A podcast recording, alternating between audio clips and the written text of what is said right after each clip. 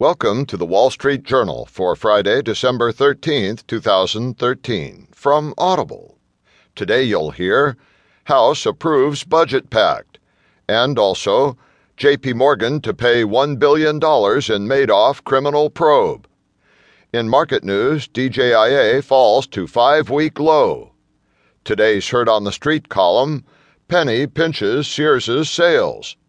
Plus today's editorial in Ahead of the Tape by Spencer Jakab, as inflation view shifts, the Fed might floor it. And from Personal Journal, why airlines are passing up wider coach seats.